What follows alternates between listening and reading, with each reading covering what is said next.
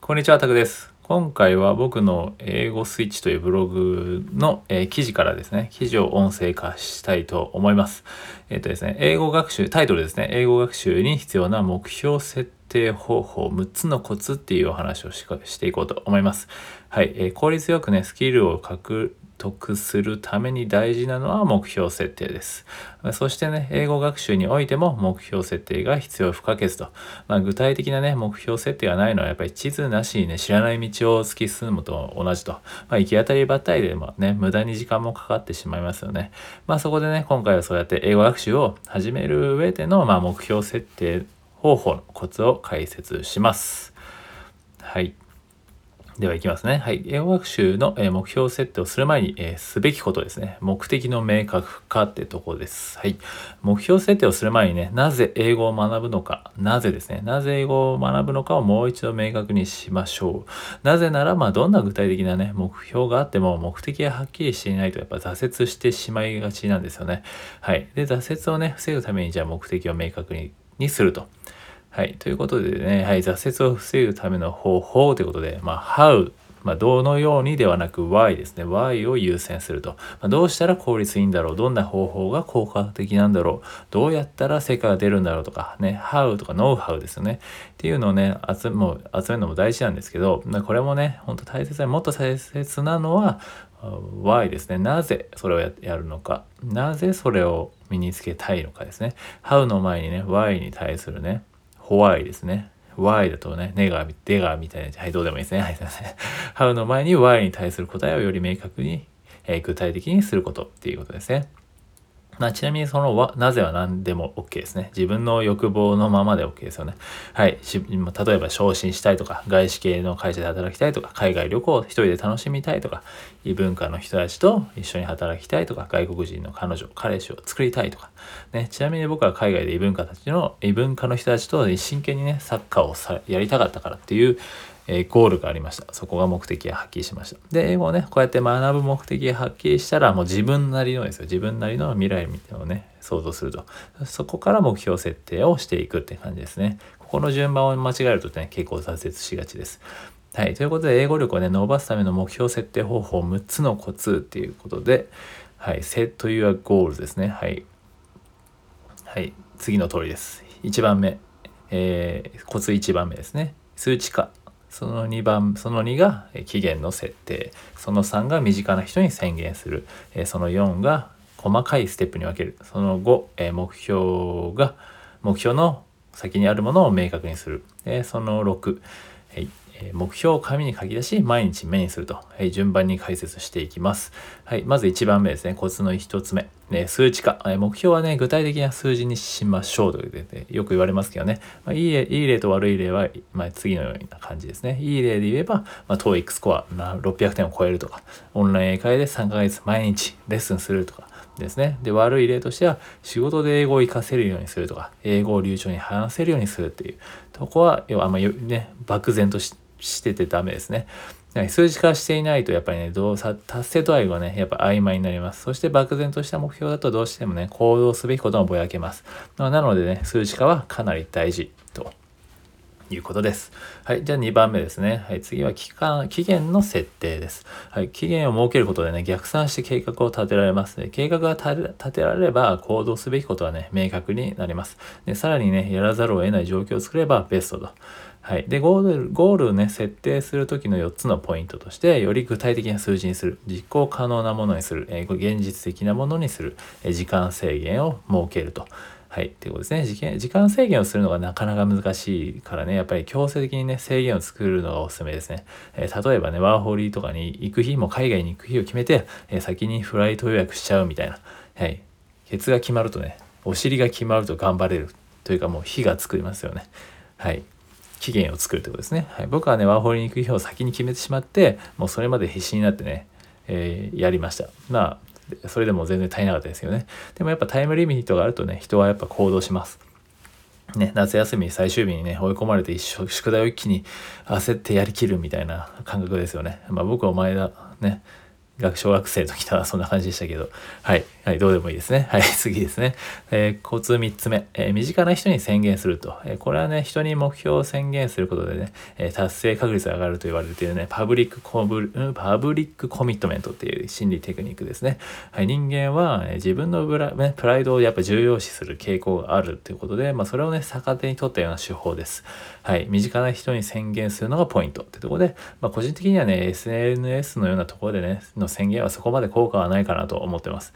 えー、Facebook のように知り合いが多いところとかならいいと思うんですけど、まあ、それよりもね、普段よく会う身近な人に宣言する方がいいです。で僕は家族やよく飲みに行く友人にね、宣言していました。ということで経験上ね、その方がパブリックコミットメントとしての、はい、効果は高くなる気がしました。ぜひ身近な人に目標を宣言してみてください。で、コツ4つ目がですね、細かいステップに分けると。細かいステップに分けるイコールね、小さいゴールの設定です。はい、メリットはね、やっぱ習慣化しやすいからってとこで、習慣化するまでの期間はね、タスクの難易度によって変わるんですよね。はい、次の通りですね。毎朝水を飲むのようなね、簡単作業は2、3週間で身につくと。でも毎日50回腹筋するのようなタスクはね、250日近くかかる。って言われてるんですよね。なんでまずはね極端にハードルを下げて、えー、飛び越えられる感覚をね体に覚えさせることが重要です。で大きな目標を細かいステップに分けて、えー、簡単に飛び越えられるように一個ずつのハードルをまず下げるイメージですね。はい、自信をつけるとねやっぱスキスキル習得の速さ加速するってとこでつ、えー、次の通りですね。ね、何かスキルを習得したい時にまずはね自信をね最速でつけられることを考えると、まあ、なぜなら自信をつけた後のスキル習得の速さはねいろんな分野において、えー、加速するとのね研究結果もあります、えー、だからね自信をつけるためにあえて初めのハードルはね思いっきり低く設定してみると、まあ、過信はダメだけど自信を持つことはめちゃくちゃ重要ということですね、はい、で具体例として、まあ、1日あたりの細かいステップ設定ということで、まあ、例えばね3ヶ月後にオンライン英会話を始めるためにじゃあ文法書で基礎を固めようっていう目標設定をしたとします。ね、ねちなみにここでね、僕はね、えー、愛用していた Essential Grammar in Use というね、合計115ユニットという構成なんですけど、それの文法書で考えていきます。はい。で、3ヶ月後にオンライン会話を始めるために、じゃあ文法書でじゃあ基礎を固める。ね、この115ユニットをやると。じゃあ1ヶ月で約40ユニットを進めると。じゃあ1週間で約12ユニット進めましょう。じゃあ平日、月曜日から金曜日は1ユニット。土日で5ユニットって感じですね。まあ、こうやって細かいステップに分けるとね、あとはもうやるのみみたいになりますよね。まあ、参考例なんでここまで細かいステップにしなくてもいいんですけど、まあ、自信をつけるための小さいゴール、スモールゴールですね。スモールステップが設定が大事ですね。はい、ここが肝ですね。はい、その、えー、コツの5つ目。目標の先にあるものを明確にすると、まあ、英語を学ぶ先にワクワクできる未来を想像できるかもかなり重要です。はい、簡単にね、誘惑に負けないために具体例としては、まあ、ダイエットの場合ですね、とにかく10キロ痩せたいと。思うより痩せてモテている未来を想像できた方が頑張れるはずです。ねまあ、そういう未来をね想像できればお菓子やビールラーメンなどねダイエットを邪魔する誘惑に負けなくなる確率は上がります。まあ、たまに負けるとは思いますけどね最初は。まあ、ということでねワクワクできる未来を、ね、具体的にイメージすることも大切な要素です。ね、ただね痩せたいとかだとやっぱり難しいじゃないですか。でも何かじゃあなんで痩せたいのかってなった理由って絶対あるはずなんですね。まあ、そこを意識するっていうとこですかね。はい。例えばじゃあ英語も身につけたいじゃあなんで英語を身につけたいのかっていうね。はい。大事だと思います。で、そのコツ、コツの6個目ですね。目標を紙に書き出し毎日目にすると。ね、目標を書いた紙を自分以外も目につくところに、えー、貼っておくのがおすすめと。まあ、トイレの壁に貼るなどがおすすめですね。まあ、これもある意味パブリックコメコミットメントみたいなもので、えー、目標をね、決めた後も常に意識することが重要です。えー、人間ね、やっぱすぐに忘れるのでね、え僕はね、実家にいる時目標を書いてトイレに貼ってました。ね、言葉はやっぱり人を作ると言いますからね、まあ、結構大事です。はい、ちなみにね僕あの海外行ってる時にはもう Done is better than perfect っていうのをもうパソコンの壁紙にしてました。はい、それぐらいやっぱりね意識にこう無意識にこう何ですかね染み込ませるみたいなことを結構大事ですね。ということで以上がね英語力を伸ばすための目標設定方法6つのコツでした。はい、簡単にまとめておくと、えー、数値化、えー、期限の設定身近な人に宣言する、えー、細かいステップに分ける目標の先にあるものを明確に、え目標を紙に書き出し毎日目にするっていうとこでしたね。はい。では次に行きますあ。もうまとめですね。はい。まとめで、まあ、英語学習に必要な目標設定、ね、方法6つのコツっていうことで、えー、まあ、今回は以上ですけど、目標設定をしたね、あとはもう継続しつつ、えー、試行錯誤です。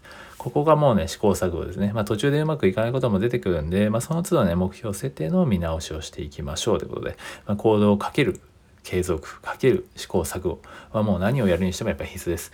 まあ、こまめにね,、えー、ね目標を振り返る時間もぜひ作ってみてください。このね、振り返る時間ってめちゃくちゃ大事なんですよね。例えば、オンライン英会話をやりましたっていう時でも、ちょっとね、えー、レッスンを振り返るみたいなのも大事なので、ぜひね、そういうちょっとした振り返りっていうのはすごく自分の力になるので、えー、本当別にね、頑張って復習やる必要ないんですよね。ちょっとだけでもいいんだよ。本当1分2分振り返るだけでもやっぱ違うので、ぜひ、えー、やってみてください。ということで、今回は、はい、えー、英語学習に必要な目標設定方法6つのコツというお話をしてきました。はい、ぜひね、えー、目標設定をこのようにした流れでしていただければと思いますえ。こちらね、ブログのリンクも、リンクも、リンクも貼っておくので、はい、ぜひね、見ていただけると幸いです。はい、ということで今回は以上です。もしよければ、いいねやフォロー、まあ、あとはね、えー、コメントとかもね、いただけると幸いです。ありがとうございました。